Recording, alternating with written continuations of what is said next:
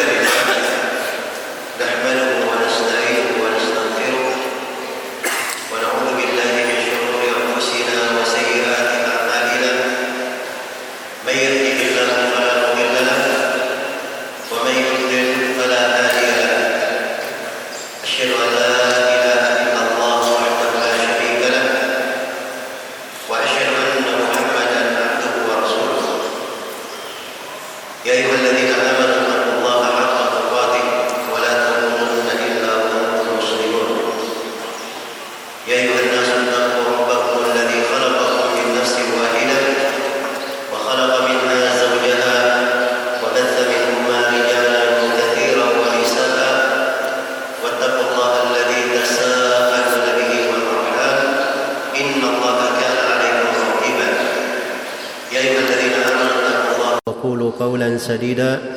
يصلح لكم أعمالكم ويغفر لكم ذنوبكم. ومن يطع الله ورسوله فقد فاز فوزا عظيما أما بعد. فإن أصدق الحديث كتاب الله وخير الهدي هدي محمد صلى الله عليه وسلم. وشر الأمور محدثاتها فإن كل محدثة بدعة وكل بدعة ضلالة وكل ضلالة في النار. Bapak-bapak, ibu-ibu, kaum muslimin dan muslimat, hadirin dan hadirat, rahimani wa rahimakumullah.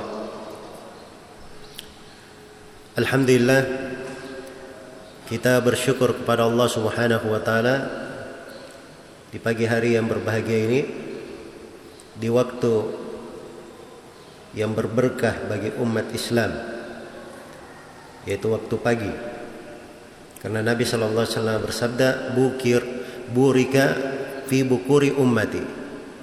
Telah diberkahi untuk waktu-waktu pagi umatku.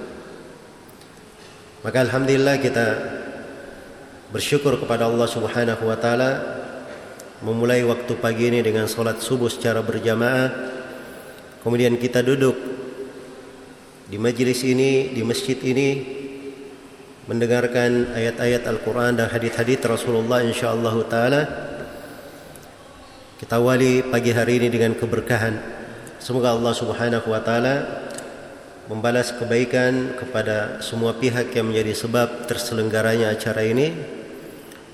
Secara khusus pemerintah Kota Madia Palopo. Dan saya berterima kasih secara khusus kepada Bapak Wali Kota yang saya hormati atas kesempatan yang telah diberikan kemudian kepada pihak Takmir Masjid Agung yang selalu menampilkan masjid ini dengan keindahan dan kebaikan. Semoga Allah Subhanahu wa taala memberikan pahala yang sebesar-besarnya untuk semuanya dan menjadikan keberadaan kita di masjid ini sebagai keberadaan yang dirahmati suatu hal yang mendatangkan manfaat dan kebaikan untuk kita semua di dunia dan di akhirat dzalika wal qadiru alaihi wa huwa jawadun karim. Kaum muslimin dan muslimat rahimani wa rahimakumullah. Tema kita di pagi hari ini menggapai cinta Allah Subhanahu wa taala. Dan ini termasuk hal yang sangat penting di dalam kehidupan. Dan suatu pembahasan guna kita memaknai kehidupan ini dan memahami arti dari kehidupan. Kehidupan dunia ini akan berlalu dan akan tiba suatu saat ajal itu datang umur telah habis kesempatan telah ditutup dan kita semua akan mempertanggungjawabkan apa yang kita lakukan di depan Allah. Maka harus ada bekal yang paling baik yang kita siapkan untuk hal tersebut. Kecintaan kepada Allah ini dari ibadah yang sangat agung. Dan dari prinsip dasar keyakinan umat Islam yang disepakati oleh para ulama bahwa Allah Subhanahu wa taala itu wajib untuk dicintai oleh hamba-hambanya. Kecintaan ibadah ikhlas hanya untuk Allah. Dan yang kedua, disepakati pula bahwa Allah Subhanahu wa taala mencintai hamba-hambanya apabila hamba-hamba ini melakukan hal-hal yang dicintai oleh Allah Subhanahu wa taala. Di dalam sebuah hadis yang diriwayatkan oleh Imam Al-Bukhari dan Imam Muslim, Rasulullah sallallahu alaihi wasallam bersabda, "Inna Allah idza ahabba 'abdan nada Jibril." Sungguhnya Allah kalau dia sudah cinta kepada seorang hamba maka Allah akan memanggil Jibril. Faqala ya Jibril inni uhibbu fulanan fa ahibba. Wahai Jibril, sesungguhnya aku telah mencintai si fulan. Sebut namanya khusus. Aku telah mencintai si fulan. Maka hendaknya engkau Jibril juga mencintainya. Fayuhibbuhu Jibril, maka Jibril pun mencintainya. Kemudian Jibril mengumumkan kepada penduduk langit, Inna Allah qad ahabba fulanan fa ahibbu. Wahai penduduk langit, sesungguhnya Allah telah mencintai si fulan. Maka hendaknya kalian mencintainya. Maka seluruh penduduk langit pun mencintainya. Kemudian diletakkan untuk dia kecintaan di dunia. Itulah yang dikatakan di dalam Al-Quran di dua ayat terakhir di surah Maryam ladzina amanu wa amilus salihat sayaj'alu lakumur rahmanu wudda sesungguhnya orang-orang yang beriman dan beramal salih Allah Ar-Rahman akan letakkan untuk dia kecintaan dia dicintai oleh penduduk langit dicintai pula oleh penduduk dunia. Iya. Dan ini subhanallah dari amalan-amalan yang sangat agung yang hendaknya kita perhatikan. Bagaimana kita bisa meraih cinta Allah Subhanahu wa taala. Sebab seorang hamba kalau sudah dicintai oleh Allah, apa yang dia khawatirkan? Apa yang dia takutkan? Tidak akan ada kekurangan untuk dirinya. Dan dia tidak perlu takut kepada siapa pun dari manusia. Kalau dia sudah dicintai oleh Allah. Diriwayatkan oleh Imam Al-Bukhari di dalam kitab sahihnya dari Abu Hurairah radhiyallahu taala anhu. Rasulullah sallallahu alaihi wasallam bersabda bahwa Allah berfirman. Ini namanya hadits qudsi. Ya, hadits qudsi itu hadits dari Nabi tapi isinya adalah firman Allah. Allah berfirman, "Man 'ada li waliyan faqad adantuhu bil harb." Siapa yang memusuhi waliku, aku telah mengumumkan peperangan kepadanya. Subhanallah ya. Ya kalau dia memusuhi wali Allah, itu artinya Allah telah mengumumkan peperangan kepadanya. Iya. Ini hal yang mengkhawatirkan. Siapa yang ingin berperang dengan Allah? Subhanallah. Iya, cuman mendefinisikan wali ini, nah ini yang kadang apa namanya? Banyak yang keliru di dalamnya. Padahal definisi wali itu ada di dalam Al-Qur'an. Dua ayat di surah Yunus terang menjelaskan siapa wali Allah. Ala inna awliya Allah la khaufun alaihim wa lahum yahzanun alladzina amanu wa kanu yattaqun. Ketahuilah bahwa wali-wali Allah itu tidak ada rasa takut terhadap mereka dan mereka tidak pernah bersedih hati. Bagaimana mau takut? Bersedih. Ada yang memusuhinya, itu artinya dia berperang dengan Allah. Allah yang akan membela ya. Itu wali-wali Allah. Kemudian diterangkan siapa wali-wali Allah itu? Alladzina amanu wa kanu yattaqun. Yaitu orang yang beriman lagi bertakwa. Jadi kalau dia jaga dirinya di atas keimanan dan ketakwaan, dia adalah wali Allah. Wali itu bukan dilihat pada nasabnya, pada keturunannya, pada kedudukannya, pada hartanya. Tidak dilihat pada hal itu, tapi dilihat pada dua perkara. Alladzina amanu, orang-orang yang beriman, wa kanu yattaqun dan mereka bertakwa. Jadi siapa yang memusuhi waliku, aku telah mengumumkan peperangan kepadanya. Kemudian Allah firman dalam kelanjutan hadis qudsi, "Wala yazalu taqarraba ilayya 'abdi bi syai'in ahabba ilayya mimma aftaraftuhu alaih." Tidaklah hambaku itu mendekatkan dirinya kepadaku dengan sesuatu yang lebih aku cintai melebihi dia menunaikan kewajiban yang aku wajibkan kepadanya. Iya. Jadi ini pokok pertama. Kalau ingin dicintai oleh Allah, tunaikan kewajiban-kewajiban dulu. Sebab tidak ada sesuatu yang lebih dicintai oleh Allah mendekatkan diri kepadanya melebihi menegakkan kewajiban. Menegakkan kewajiban. Ini kewajiban yang harus kita dahulukan. Apa yang paling wajib pada seorang muslim dan muslimah? Itu dilihat ada di rukun Islam, ada di rukun iman. Itu kewajiban yang paling pokoknya. Iya. Dia perbaiki dari tauhidnya, kemurnian ibadahnya hanya untuk Allah Subhanahu wa taala. Dia hindari segala bentuk kesyirikan. Terus dia lakukan sholat lima waktu. Itu kewajiban. Dia tunaikan zakat hartanya kalau memang dia orang yang ada kewajiban pada harta. Di bulan Ramadan dia puasa. Kalau dia mampu dia menunaikan ibadah haji. Kalau dia pebisnis dia wajib untuk menunaikan hak-hak manusia. Kalau dia adalah seorang anak dia wajib berbakti kepada orang tuanya. Dia seorang kepala rumah tangga wajib dia nafkahi anak-anak dan istrinya. Ini kewajiban-kewajiban namanya. Dan seorang itu mendekatkan diri kepada Allah dengan melaksanakan kewajiban, itu adalah hal yang paling dicintai oleh Allah. Jadi ini pokoknya menunaikan kewajiban. Kemudian yang kedua, kata Nabi, "Wala yazalu abdi yataqarrabu ilayya bin nawafil hatta uhibba."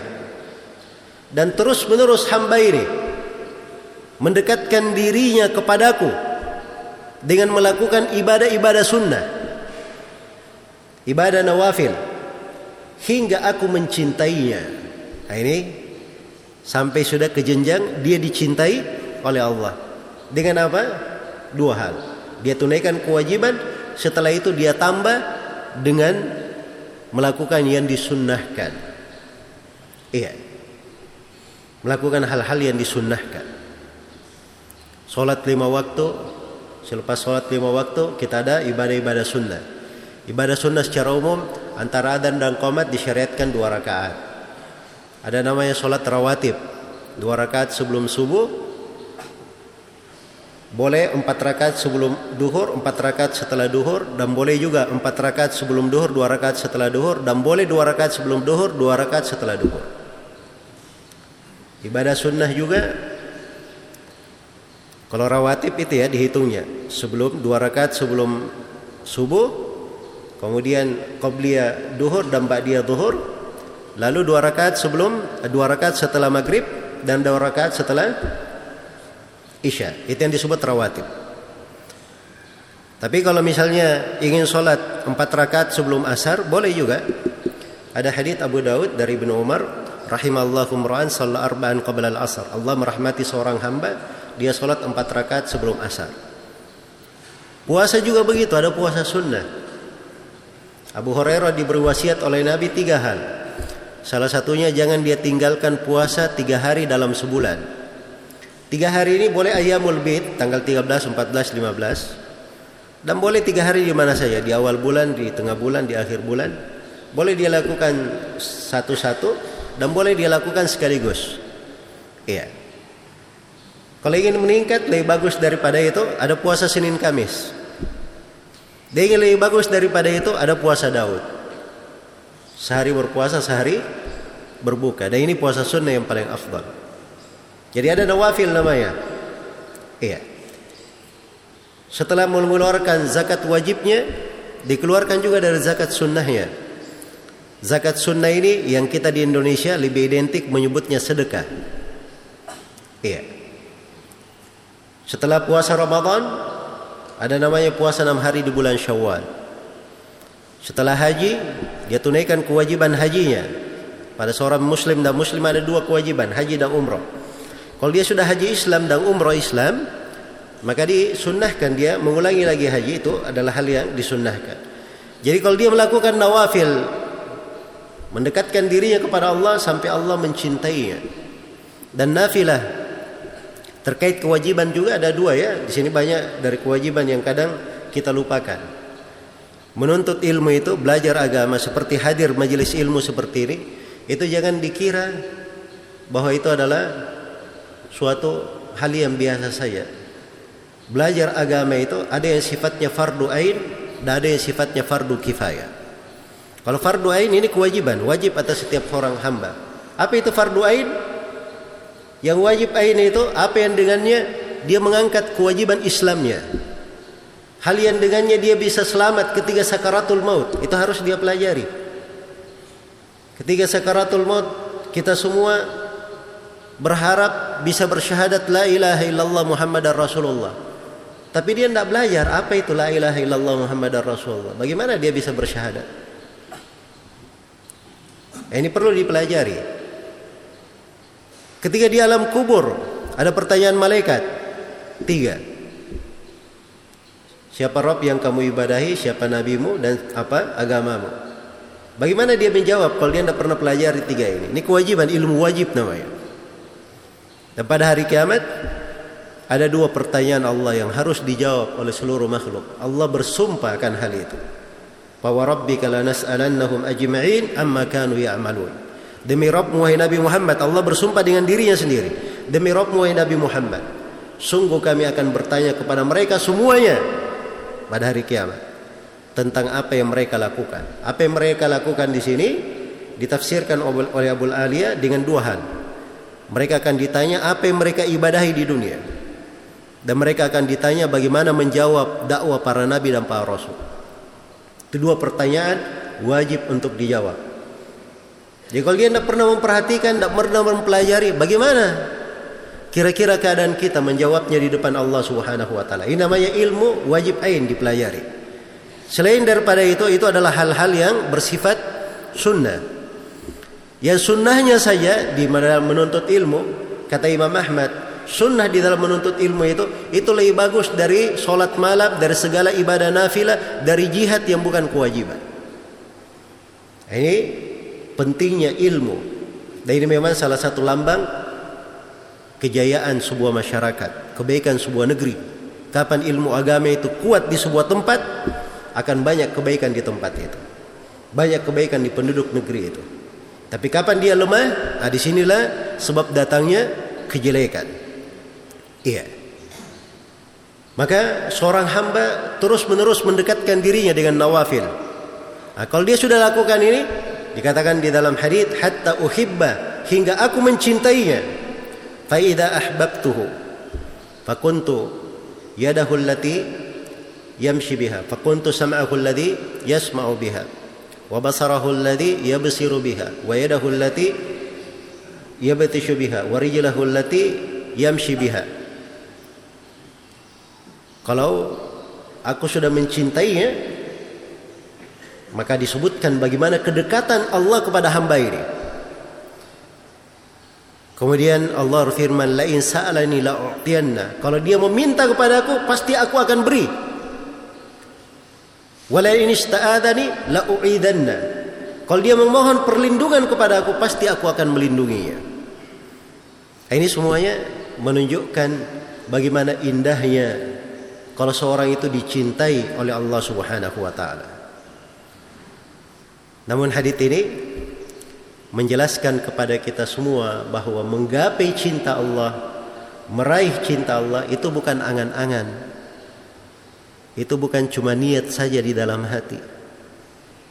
Tapi harus ada amalan-amalan yang kita lakukan. Ada ibadah-ibadah yang harus kita tegakkan. Iya. Ada jalan-jalannya. Ada jalan-jalannya. Karena itu diutus kepada kita Rasulullah sallallahu alaihi wasallam untuk menerangkan jalan itu. Diturunkan kepada kita Al-Qur'an, menyingkap segala kebaikan. Jalan itu. Dan alhamdulillah kita ini beragama dimudahkan oleh Allah. Seluruh tuntunan segala kebaikan itu sudah ada di dalam Al-Quran, ada di dalam hadits Rasulullah. Kita tidak dibebani berpikir sendiri, mencari jalan sendiri. Jalannya sudah digariskan. Sudah terang, sudah lurus. Kewajiban kita hanya mengikuti saya. Hanya mencontoh saya. Iya, dan ini dari kesempurnaan agama kita. Karena itu di dalam hadis yang diriwayatkan oleh Imam Muslim dari Abdullah bin Amr bin As, Rasulullah sallallahu alaihi wasallam bersabda, innahu lam yakun nabiyyun qabli illa kana haqqan alaihi an yadulla ummatahu ala khairi ma ya'lamuhu lahum wa yundhirahum syarra ma ya'lamuhu lahum tidak ada seorang nabi pun sebelumku kecuali wajib atas nabi ini menjelaskan segala kebaikan yang dia ketahui untuk umatnya dan wajib atas nabi ini menjelaskan segala kejelekan yang bisa membahayakan umatnya inilah kesempurnaan agama kita alhamdulillah karena itu kalau di dalam hadis ini diterangkan satu sebab dari sebab seorang hamba meraih cinta Allah. Apa tadi yang disebut di dalam hadis? Kapan dia dicintai oleh Allah? Apabila dia melakukan kewajiban terus dia ikuti dengan apa? Ibadah-ibadah sunnah. Nah, ini sebab yang pertama. Ini satu sebab ya disebut dalam satu hadis. Isyarat bahwa ada sebab-sebabnya ada jalannya, ada kiat-kiatnya untuk mencapai cinta Allah Subhanahu wa taala. Ini salah satunya.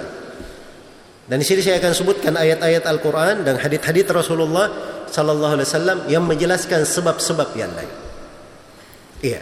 Di antara sebab pokoknya adalah mahabbatullah, kecintaan kepada Allah. Dia cinta kepada Allah, maka Allah akan balas. Allah juga cinta kepadanya.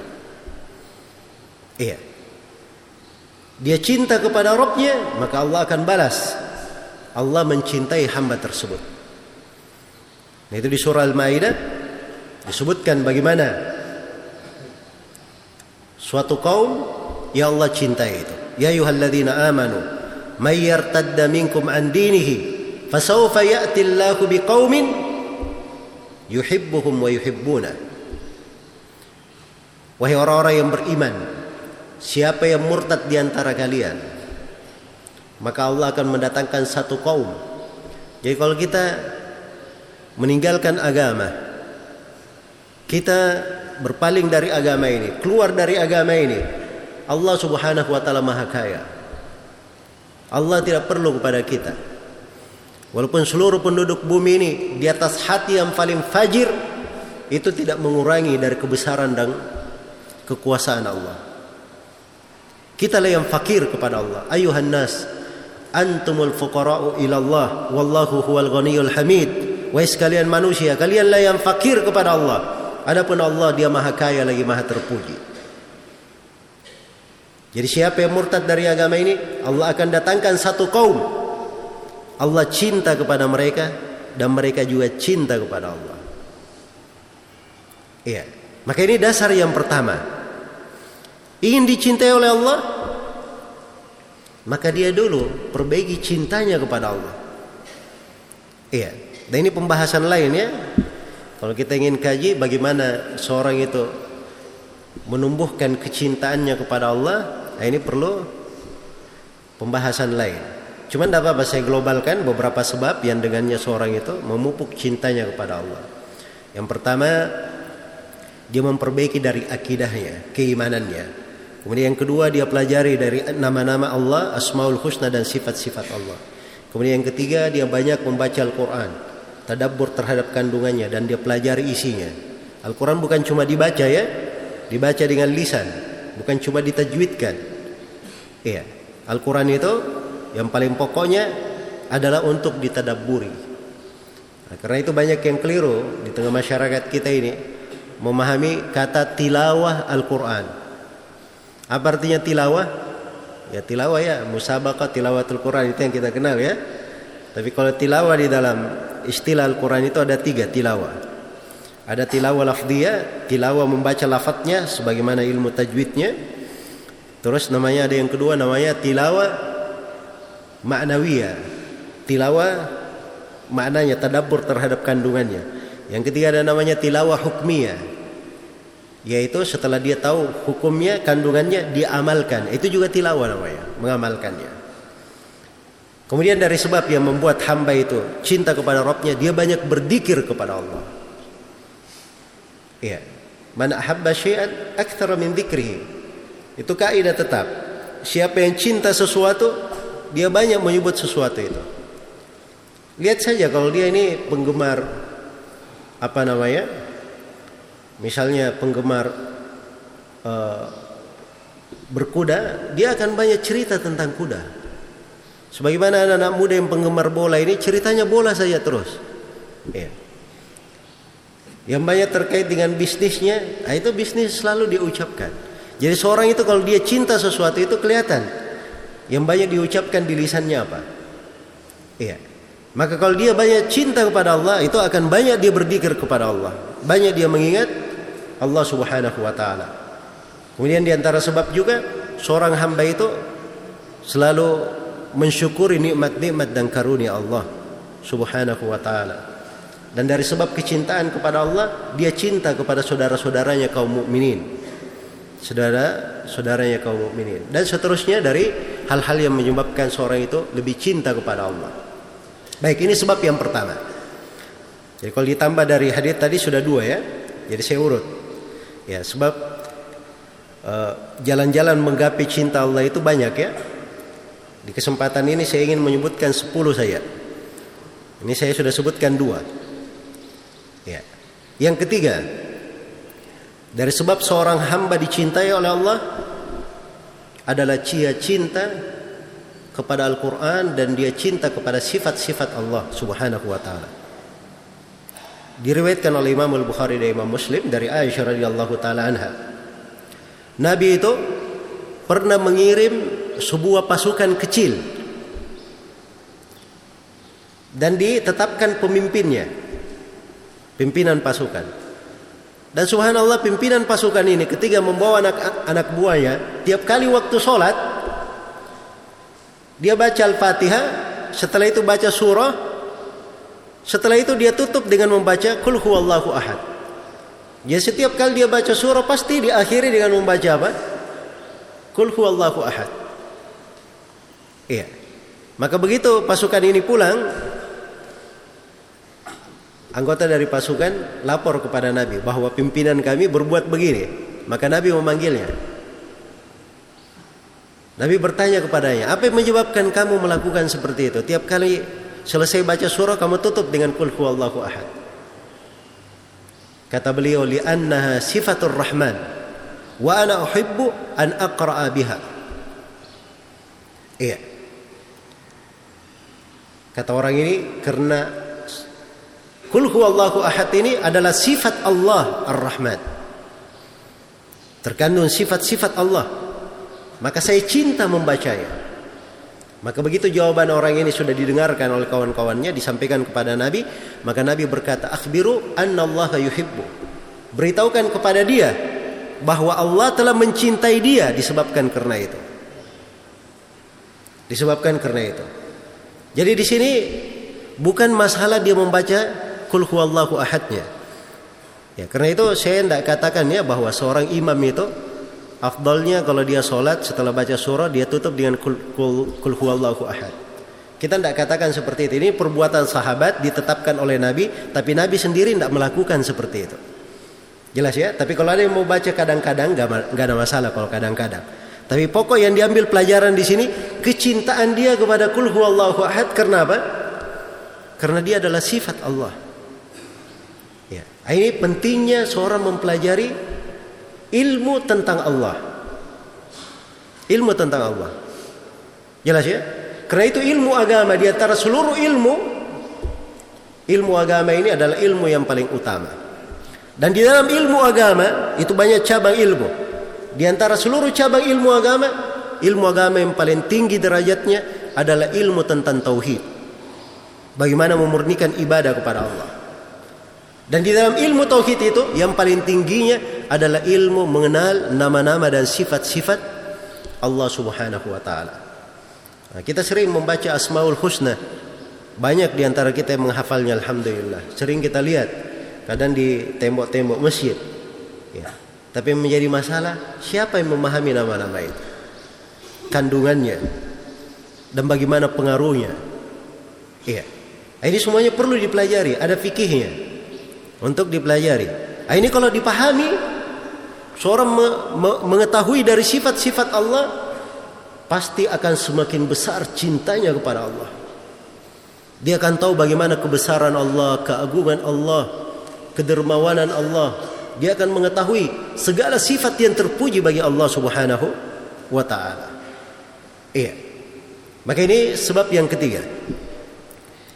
Dari hal yang menyebabkan seorang hamba dicintai oleh Allah, dia juga cinta kepada Al-Quran dan cinta kepada nama-nama dan sifat-sifat Allah.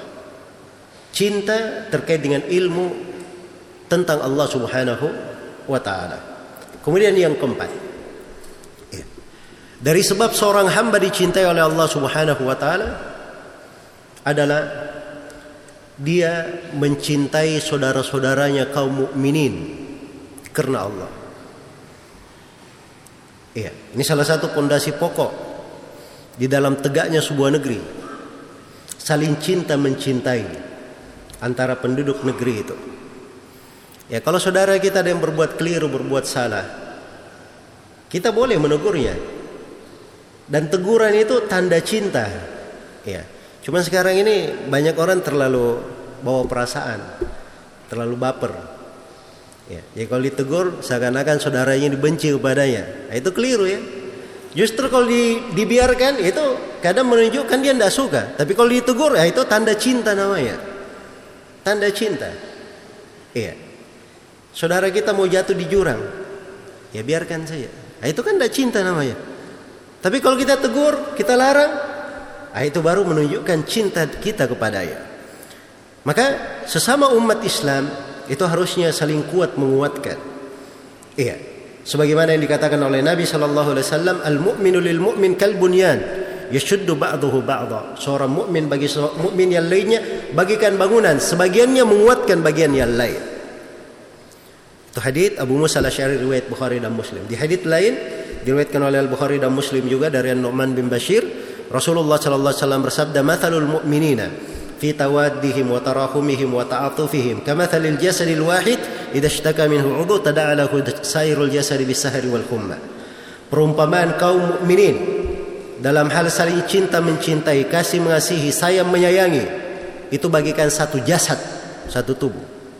Kalau sebagian dari tubuh mengeluh dirasakan oleh yang lainnya Bagaimana yang lainnya merasakan tidak bisa tidur atau sakit juga atau panas.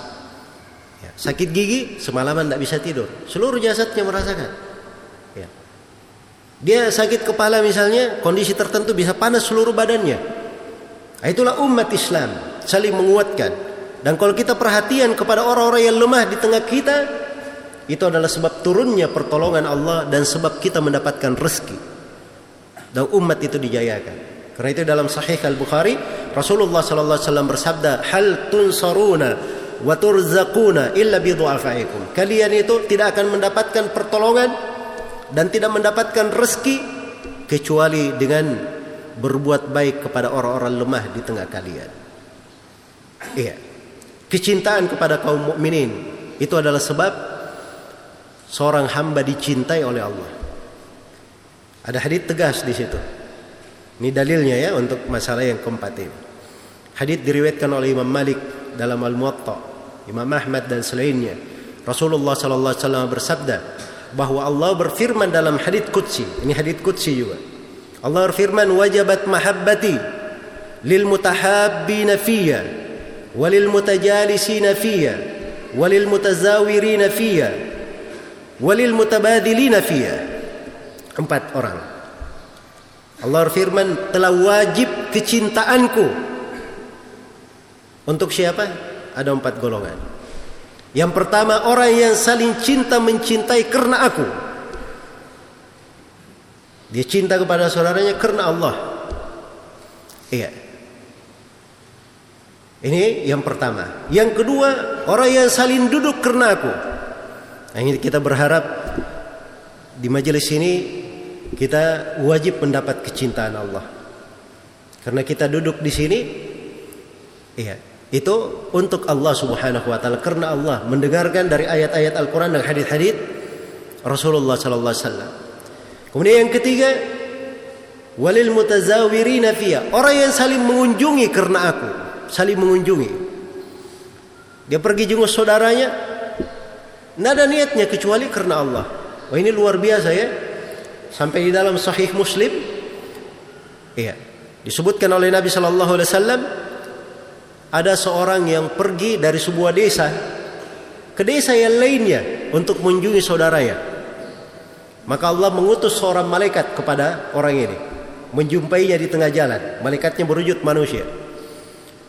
Maka malaikat bertanya kepadanya, mau ke mana kamu? Kata orang ini, saya ingin ke desa sana. Untuk apa? Saya ingin kunjungi saudaraku. Kenapa kamu kunjungi dia? Karena saya cinta kepadanya. Tidak ada hal yang lain, barangkali saudaramu itu punya jasa besar terhadapku sehingga kamu selalu mensyukurinya. Tidak. Barangkali dia begini, tidak. Saya mengunjunginya karena Allah. Maka malaikat ini berkata, ketahuilah bahwa saya ini adalah utusan Allah kepada engkau agar supaya aku menyampaikan kepada engkau bahwa Allah telah mencintaimu disebabkan karena engkau mencintai saudaramu. Ya, ini sebab kecintaan Allah Subhanahu wa taala. Ya, subhanallah ya. Ini luar biasa kecintaan kepada saudara-saudara kita. Tapi kadang kecintaan yang seperti ini harusnya bernilai ibadah bagi kita banyak di tengah kita menelantarkannya. Bahkan diganti kecintaan itu dengan dosa, dengan permusuhan, dengan berburuk sangka, dengan dendam. Dan ini semuanya adalah hal-hal yang tidak membangun jiwa seorang hamba, apalagi membangun di dalam kehidupannya secara bermasyarakat. Ya, ini hal-hal yang hendaknya dihilangkan. Kecintaan kepada saudara kita diperbaiki. Kemudian yang keempat, walil mutabadilina fiyya. Orang yang saling memberi karena aku. Memberi ini tidak mesti memberi harta. Dia bisa memberi manfaat, memberi tenaga, memberi pikiran, semuanya masuk. Mutabadilin. Al-badal artinya sesuatu yang dia keluarkan, dia kerahkan. Apakah berupa materi atau berupa maknawi? Iya.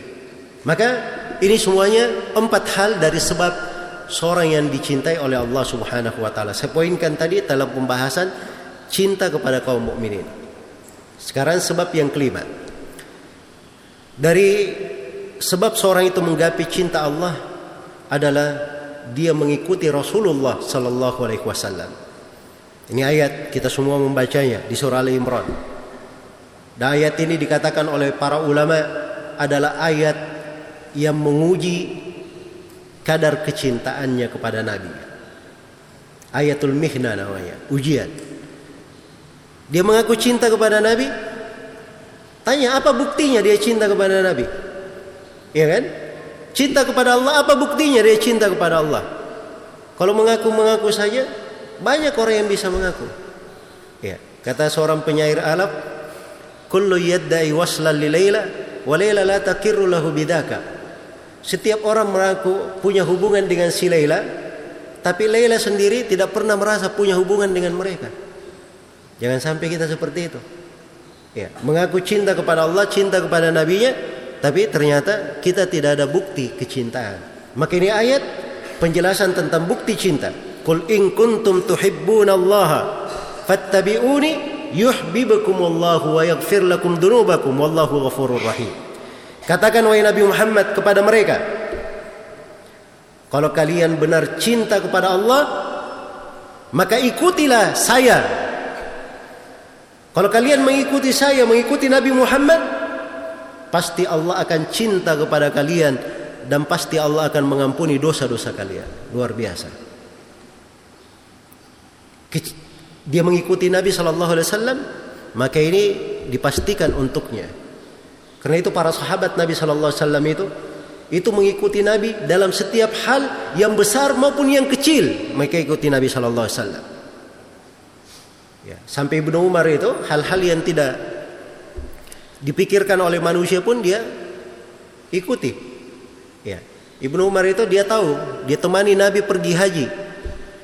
Dan dia tahu Nabi itu singgah di mana, singgah di mana di perjalanan. Maka beliau di musim haji yang datang setelah itu, beliau kalau haji dia singgah di situ juga, tempat-tempat yang Nabi singgah. Padahal itu bukan sunnah khusus. Namanya orang perjalanan, ya dia bisa singgah di mana saja.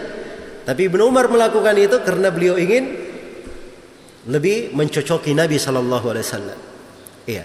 Ibnu Mas'ud radhiyallahu taala anhu pernah dibawa oleh Nabi di suatu malam. Lalu Nabi menggaris sebuah garis di depannya. Kata Nabi kepada Ibnu Mas'ud, "Jangan sekali-sekali kamu lewati garis ini, apa pun yang terjadi." Maka Nabi pun pergi. Terdengar suara-suara yang ini malam dikatakan oleh para ulama malam jin karena Nabi berjumpa dengan golongan jin mendakwai mereka. Terdengar suara-suara yang membuat Ibnu Mas'ud khawatir akan keselamatan Nabi. Hampir saja dia lompat.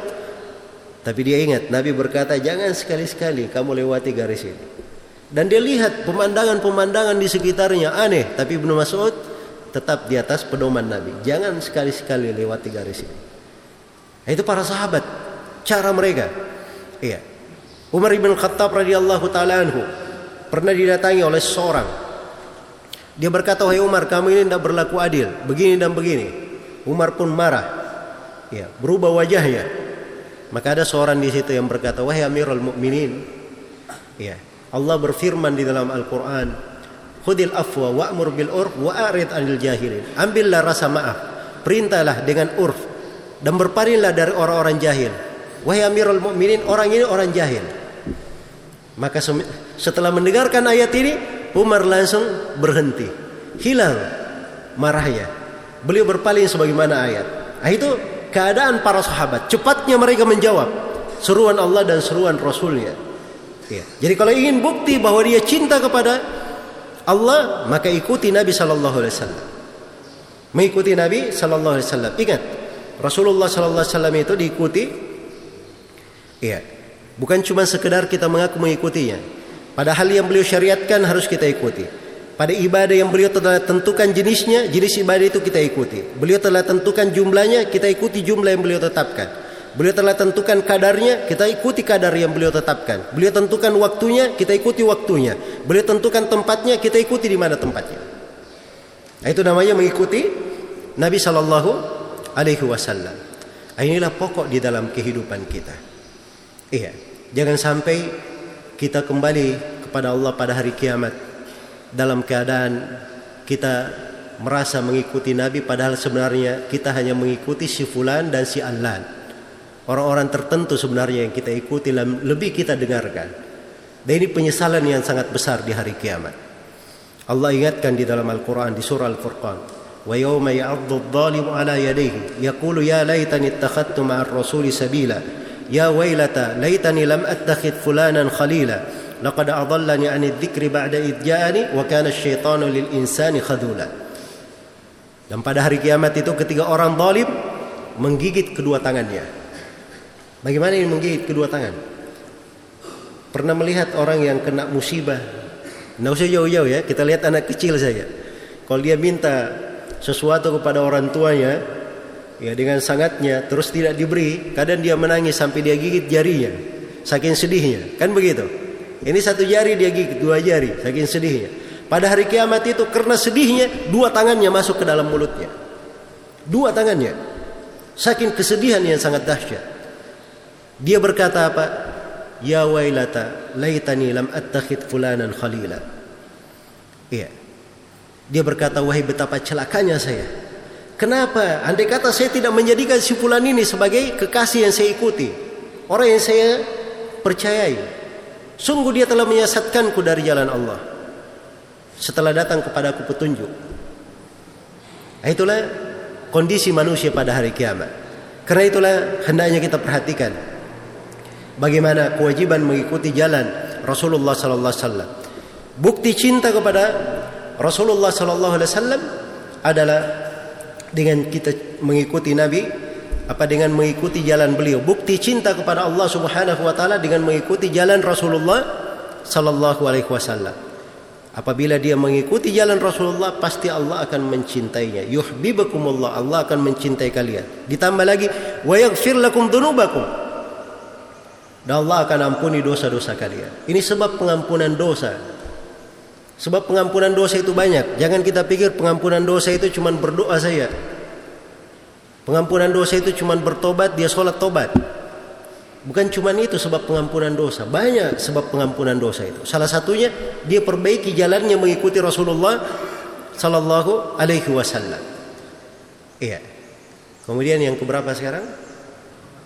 Hah? Baik, yang keenam. Dari sebab kecintaan seorang itu menggapai cinta Allah Subhanahu wa taala. Diterangkan di dalam sebuah hadis yang diriwayatkan oleh Imam Muslim dari Sa'ad bin Abi Waqqas. Rasulullah sallallahu alaihi wasallam bersabda, "Inna Allah yuhibbul 'abda at-taqiyya al-ghaniyya al-khafi." Sesungguhnya Allah cinta kepada seorang hamba. Cinta kepada seorang hamba al-'abd at-taqi yang selalu bertakwa. Al-ghani yang merasa cukup. Al-khafi yang selalu tersembunyi. Ini empat sifat ya, empat sifat. Tapi kita hitung satu saja. Nanti kalau saya hitung empat, ya habis sudah materinya. Baik, kita hitung satu saja. Satu hadis. Ini dalam satu hadis empat sifat di dalamnya. Yang pertama al-abad, dia adalah seorang hamba. Jadi dia tampakkan ubudianya, penghambaannya kepada Allah. Ini predikat, predikat tinggi ya. Ya, kalau kita di kehidupan dunia ini bangga dengan titel ini, titel itu, Nah, ini titel yang paling hebat ini. Al-abad seorang hamba. Hamba Allah. Bayangkan Nabi Nuh dikatakan wa kana abdan syakura. Dia adalah seorang hamba yang bersyukur. Wadkur ibadana disebut sebutlah hamba-hamba kami. Ya. Jadi disebut Nabi Daud, Nabi Sulaiman, Nabi Ayub, kemudian Nabi Ibrahim, Nabi Ishak, Nabi Yakub. Ya. Disebut hamba-hamba predikatnya semua ya. Nabi Muhammad di beberapa tempat disebut dengan hamba. Subhanalladzi asra bi abdihi. Maha suci Allah memperjalankan hambanya. Jadi posisi Isra. Di posisi dia diberi Al-Qur'an. Alhamdulillahilladzi anzala al-kitaba ala abdihi. Maha suci Allah, segala puji hanya untuk Allah yang menurunkan kitab untuk hambanya. Disebut dengan hamba. Ini penghambaan. Iya. Seorang yang paling indah kalau dia mendapat predikat ini. Bagaimana dia menghamba kepada Allah? Perbanyak ibadah dan dalami mana ibadah itu. Kemudian yang kedua, at-taqi. Dia selalu bertakwa. Dia selalu bertakwa kepada Allah Subhanahu wa taala. Ini takwa ini dari sebab pokok. Iya. Yang menyebabkan seorang hamba dicintai oleh Allah Subhanahu wa taala. Takwa itu artinya apa? Dia menjalankan segala yang diperintah, meninggalkan segala yang dilarang. Itu yang disebut takwa. Iya. Talq bin Habib ditanya apa itu takwa? Kata beliau, "Anta amala bi taatillah ala nurin min Allah, thawab Allah." Takwa itu adalah engkau beramal ketaatan kepada Allah di atas cahaya dari Allah, mengharap pahala dari Allah. Wa tatruka ma'siyat Allah ala nurin min Allah, takhafu iqab Allah. Takwa itu engkau meninggalkan maksiat kepada Allah. Di atas cahaya dari Allah karena engkau takut kepada siksaan Allah Subhanahu wa taala. Itu yang disebut takwa. Iya. Ya, kalau seorang hamba dia bertakwa kepada Allah, Allah telah berfirman, "Inna Allah yuhibbul muttaqin." Sungguhnya Allah mencintai orang-orang yang bertakwa. Mencintai orang-orang yang bertakwa. Kemudian di dalam hadis dikatakan al-ghani, hamba yang merasa cukup Iya. Dia merasa kaya. Nah, ini kekayaan apa yang diinginkan di sini? Kekayaan yang hakiki. Kekayaan itu diterangkan hakikatnya oleh Nabi di dalam hadis Abu Hurairah riwayat Bukhari dan Muslim. Kata beliau, "Laisal gina an kathratil arad, innamal gina gina nafs." Bukanlah kekayaan itu dengan banyaknya harta benda. Kekayaan itu adalah kekayaan di dalam jiwa. Iya. Nah, ini seorang hamba punya kekayaan di dalam jiwanya, merasa cukup dengan pemberian Allah, selalu bergantung kepada Allah, tidak perlu kepada manusia. Nah, ini orang yang kaya. Allah cinta kepada hamba yang seperti ini. Iya. Kemudian terakhir al-khafi. Hamba yang selalu tersembunyi. Nah, ini yang ingin saya ingatkan di sini sebenarnya. Sebab poin ini semuanya ada kaitannya dengan ikhlas. Keikhlasan itu dari sebab pokok seseorang dicintai oleh Allah Subhanahu wa taala. Iya, dan ikhlas ini amalan yang sangat besar. Dia beramal amalan apa saja hanya untuk Allah Subhanahu wa taala, bukan untuk selainnya. Itu ikhlas. Karena itu kalau dia beramal pun dia kadang merahasiakan amalannya dari orang lain merahasiakan amalannya dari orang lain. Karena itu disebutkan tujuh golongan yang dituduhi di bawah tuduhan arsh Allah pada hari kiamat. Salah satunya warasulun tasaddaqa bi sadaqatin akhfaha hatta la ta'lamu shimaluhu ma tunfiqu yaminuhu. Seorang lelaki yang berinfak dengan sedekah dia sembunyikan sedekahnya sampai tangan kirinya tidak tahu apa yang disedekahkan oleh tangan kanannya saking tersembunyi. Ini sifat hamba yang dicintai oleh Allah Subhanahu wa taala. Ini namanya keikhlasan. Baik. Berikutnya yang keberapa sekarang? Yang ketujuh. Yang ketujuh dari sebab seorang hamba dicintai oleh Allah Subhanahu wa taala disebutkan di dalam sebuah ayat. Inna Allah yuhibbut tawabin wa yuhibbu al-mutatahhirin. Sesungguhnya Allah cinta kepada hamba-hamba yang banyak bertobat dan hamba-hamba yang mensucikan dirinya. Ini dua ibadah. Taubat dan apa? Mensucikan diri. Kita petik dirinya satu sebab seorang dicintai oleh Allah. Apa itu? Dia sucikan zahir dan batinnya. Dia sucikan zahir dan batinnya. Tobatnya ini dan dia mensucikan dirinya, ya. Tobatnya itu terkait dengan batinnya, dia berlepas dari segala dosa, dia tinggalkan segala dosa. Karena seorang yang dikatakan bertobat itu apabila terpenuhi lima syarat. Jadi ini banyak yang sering bertanya, ya, Ustadz kapan seorang itu dikatakan bertobat? Tobatnya diterima. Maka jawabannya ada berapa syarat? Ada lima syarat. Syarat yang pertama dia ikhlas dalam tobatnya. Syarat yang kedua dia tinggalkan perbuatan dosa itu. Syarat yang ketiga dia sesali perbuatan dosanya. Karena ada orang yang meninggalkan perbuatan dosa bukan karena dia sesali, uangnya sudah habis. Ya. Dia tidak bisa lagi berbuat dosa itu. Jelas ya? Atau tempat dia berbuat dosa sudah ditutup. Ya. Dia tidak bisa lagi melakukannya. Jadi tinggalkan bukan karena dia sesali. Ini syarat yang keberapa? Yang ketiga. Syarat yang keempat, dia berniat dengan sungguh-sungguh tidak akan mengulangi dosa itu. Ada orang yang dia tinggalkan dosa, dia menangis. Ya. Tapi dalam hatinya, ya barangkali suatu saat bisa lagi saya lakukan. Nah, ini belum bertobat namanya. Baik. Dan syarat yang kelima, dia bertobat sepanjang masih di waktunya. Masih di waktunya. Apa waktu tobat itu? Sepanjang nyawa belum sampai di tenggorokan dan sepanjang matahari belum terbit dari arah barat. Iya. Ya kalau matahari sudah terbit dari arah barat, itu artinya apa? Sudah hari kiamat, tidak diterima lagi tobat. Nah, ini lima syarat. Ini kalau dosanya antara dia dengan Allah Subhanahu wa taala. Tapi kalau dosa dia antara dia dengan makhluk, nah, lima syarat lagi ditambah syarat yang keenam. Dia harus minta maaf, minta penghalalan dari makhluk yang dia zalimi itu. Karena besarnya hak seorang muslim. Karena itu orang yang mati syahid diampuni semua dosanya kecuali hutangnya. Kenapa? Hutang ini hak dia dengan makhluk. Allah tidak ikut di dalam itu. Ya. Ini terkait dengan makhluk diselesaikan, dihisap pada hari kiamat di pengadilan Allah Subhanahu wa taala. Baik. Jadi ini orang yang bertobat. Wal mutatahhirin dia sucikan dirinya, mensucikan diri di sini mencakup dua hal. Dia sucikan diri dalam artian dia jaga dirinya dari najis. Ya, kalau Dia sholat, dia jaga dirinya dari najis dan hadat dua. Ya. Apabila misalnya dia buang angin, dia pergi beruduk.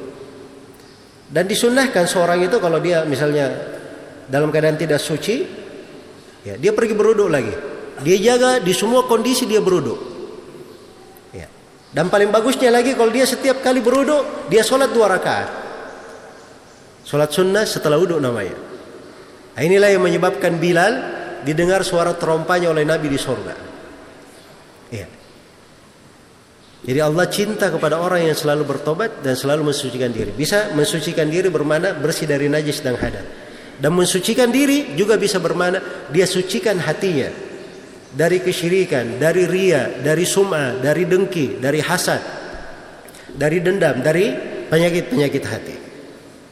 Nah, ini di antara sebab yang sangat pokok seorang hamba itu dicintai oleh Allah. Dan ini tobat banyak memperbaiki diri penting sekali untuk kita semua. Apalagi di masa sekarang ini. Masa terlalu banyak fitnah. Terlalu banyak ujian dan cobaan. Ya, Nabi SAW pernah ditanya, "Ya Rasulullah, man najah? Apakah jalan keselamatan?" Kata beliau, "Amsik alaika lisana." Tahan lisan kamu itu. Jangan sembarang berbicara. apa namanya? Kemudian kata beliau, amsik alaika lisanak. Iya. Wal yasa'ka baituka. Dan hendaknya rumahmu menjadi lapang bagimu. Nah, banyak di rumah. Ya. Kalau banyak di rumah kan dia tidak banyak gerakan pada hal-hal yang tidak bagus. Tapi sekarang ini subhanallah kita di rumah pun diserang dari sana sini. Ada yang dilihat di layar televisi, ada yang didengar di suara radio, ada yang dibaca di HP ini. Ya. Dia di mana pun bisa dapat hal-hal yang membuat hatinya itu menjadi panas. Masuk ke dalam perkara-perkara yang tidak menyejukkannya.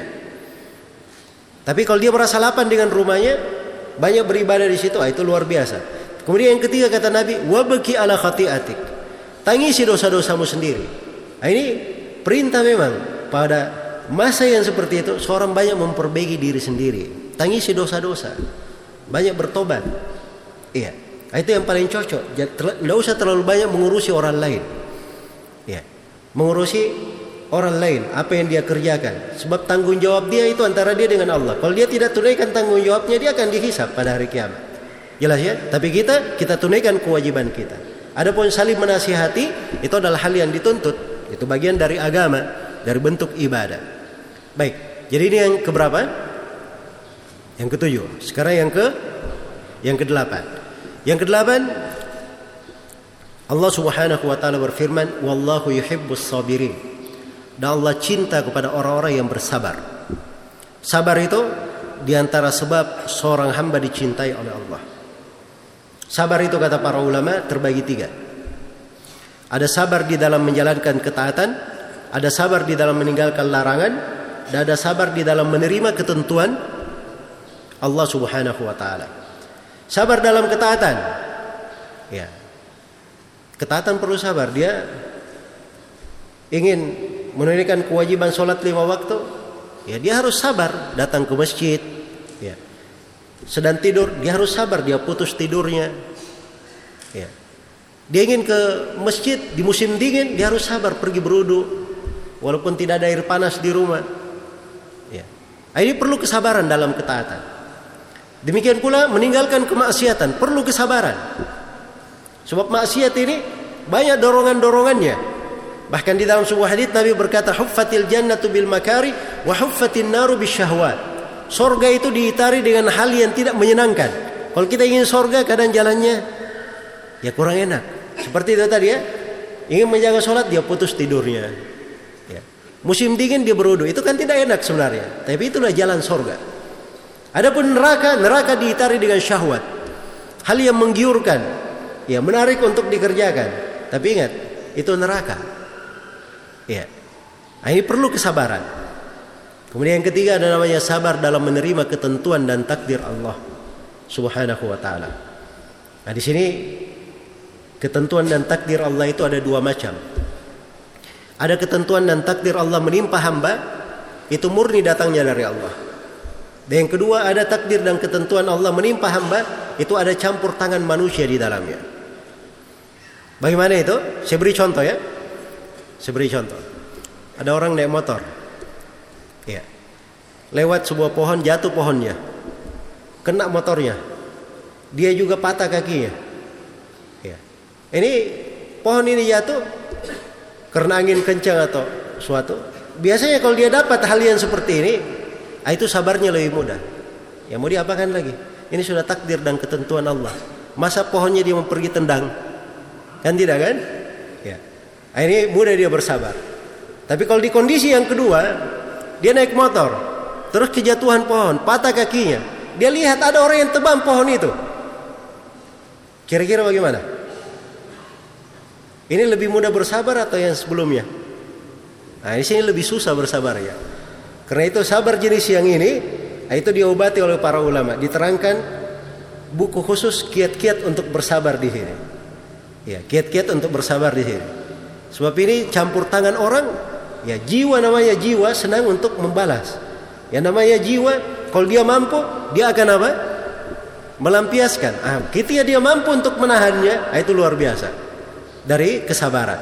Maka sabar ini dari amalan yang tidak ada batas kebaikannya. Kebaikan yang sangat luas bagi orang yang bersabar. Karena itu Nabi sallallahu alaihi wasallam bersabda, "Wa ma u'tiya ahadun ata'an khairan wa awsa'a min as-sabr." Tidaklah seorang itu diberi sebuah pemberian yang lebih baik dan lebih indah daripada apa? Daripada kesabaran. Lebih baik dan lebih luas daripada kesabaran. Dan Nabi bersabda, "Sabru dia, sabar itu adalah cahaya yang sangat terang seperti cahaya matahari itu." luas sekali. Kalau ada kesabaran ini pada diri, itu akan melapangkan segala sesuatu. Jadi sabar itu tidak ada batasannya. Jadi kalau ada yang berkata sabar itu ada batasnya, nah itu bukan sabar namanya. Ya, sebab sabar itu tidak ada apa? Tidak ada batasannya. Dan orang yang bersabar itu itu termasuk orang yang pahalanya tidak dibatasi. Karena memang sabar seperti itu dibalas. Inna yuwaffas sabiruna ajrahum bighairi hisab.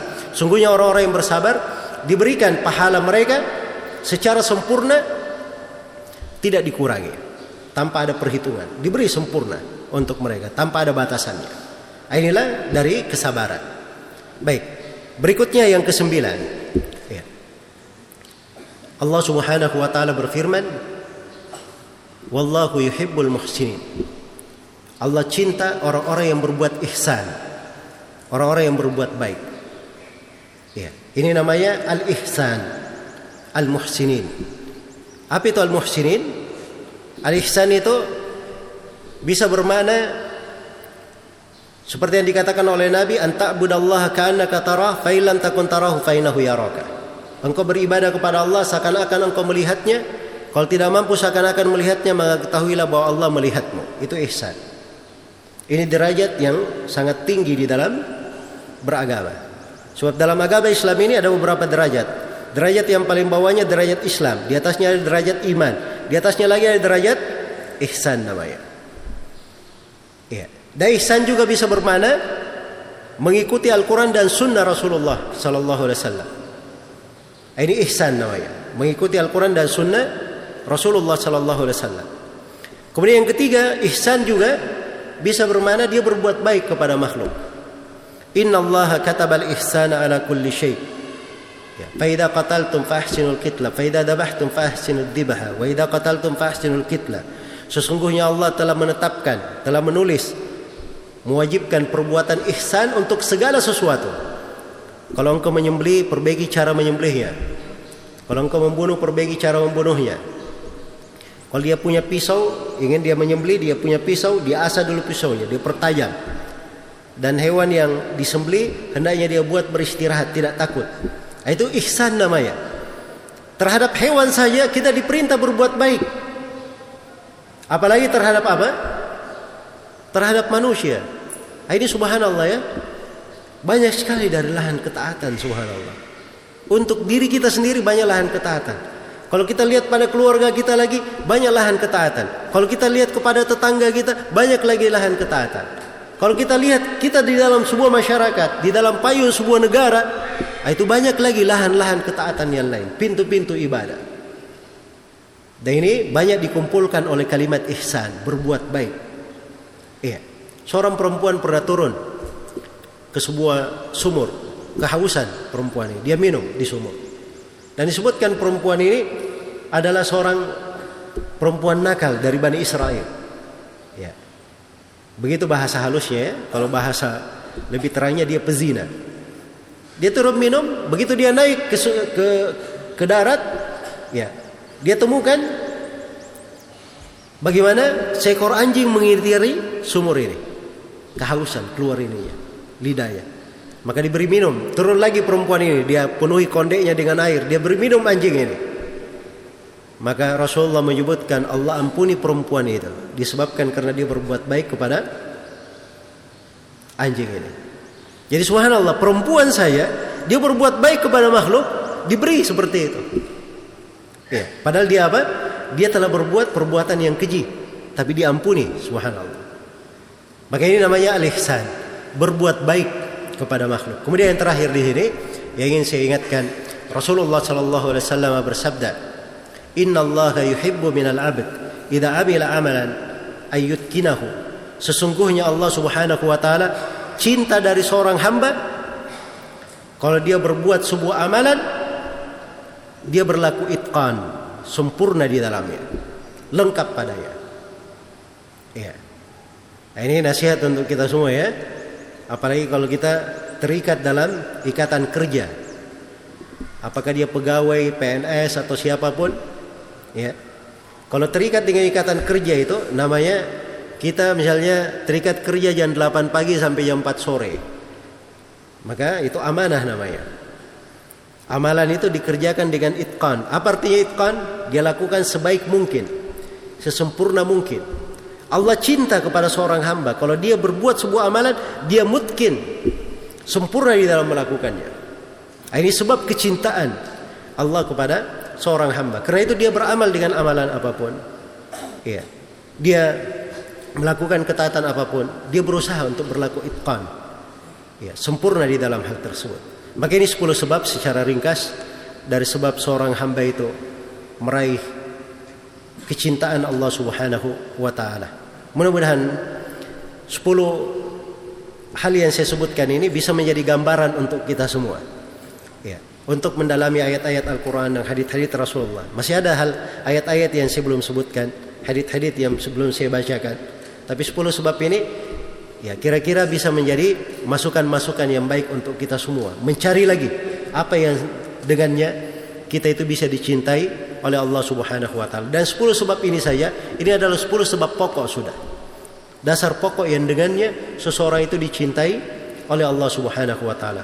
Maka saya bermohon kepada Allah Subhanahu wa taala yang mengumpulkan kita di masjid yang mulia ini dalam suasana ketaatan semoga kita semua digolongkan kepada hamba-hamba yang dicintai oleh Allah Subhanahu wa taala dimuliakan oleh Allah dengan kecintaannya dan semoga Allah Subhanahu wa taala menjadikan kita semua sebagai hamba yang cinta kepada Allah, cinta kepada amalan yang dicintai oleh Allah dan cinta kepada segala hal yang mendekatkan kepada cinta kepada Allah Subhanahu wa taala.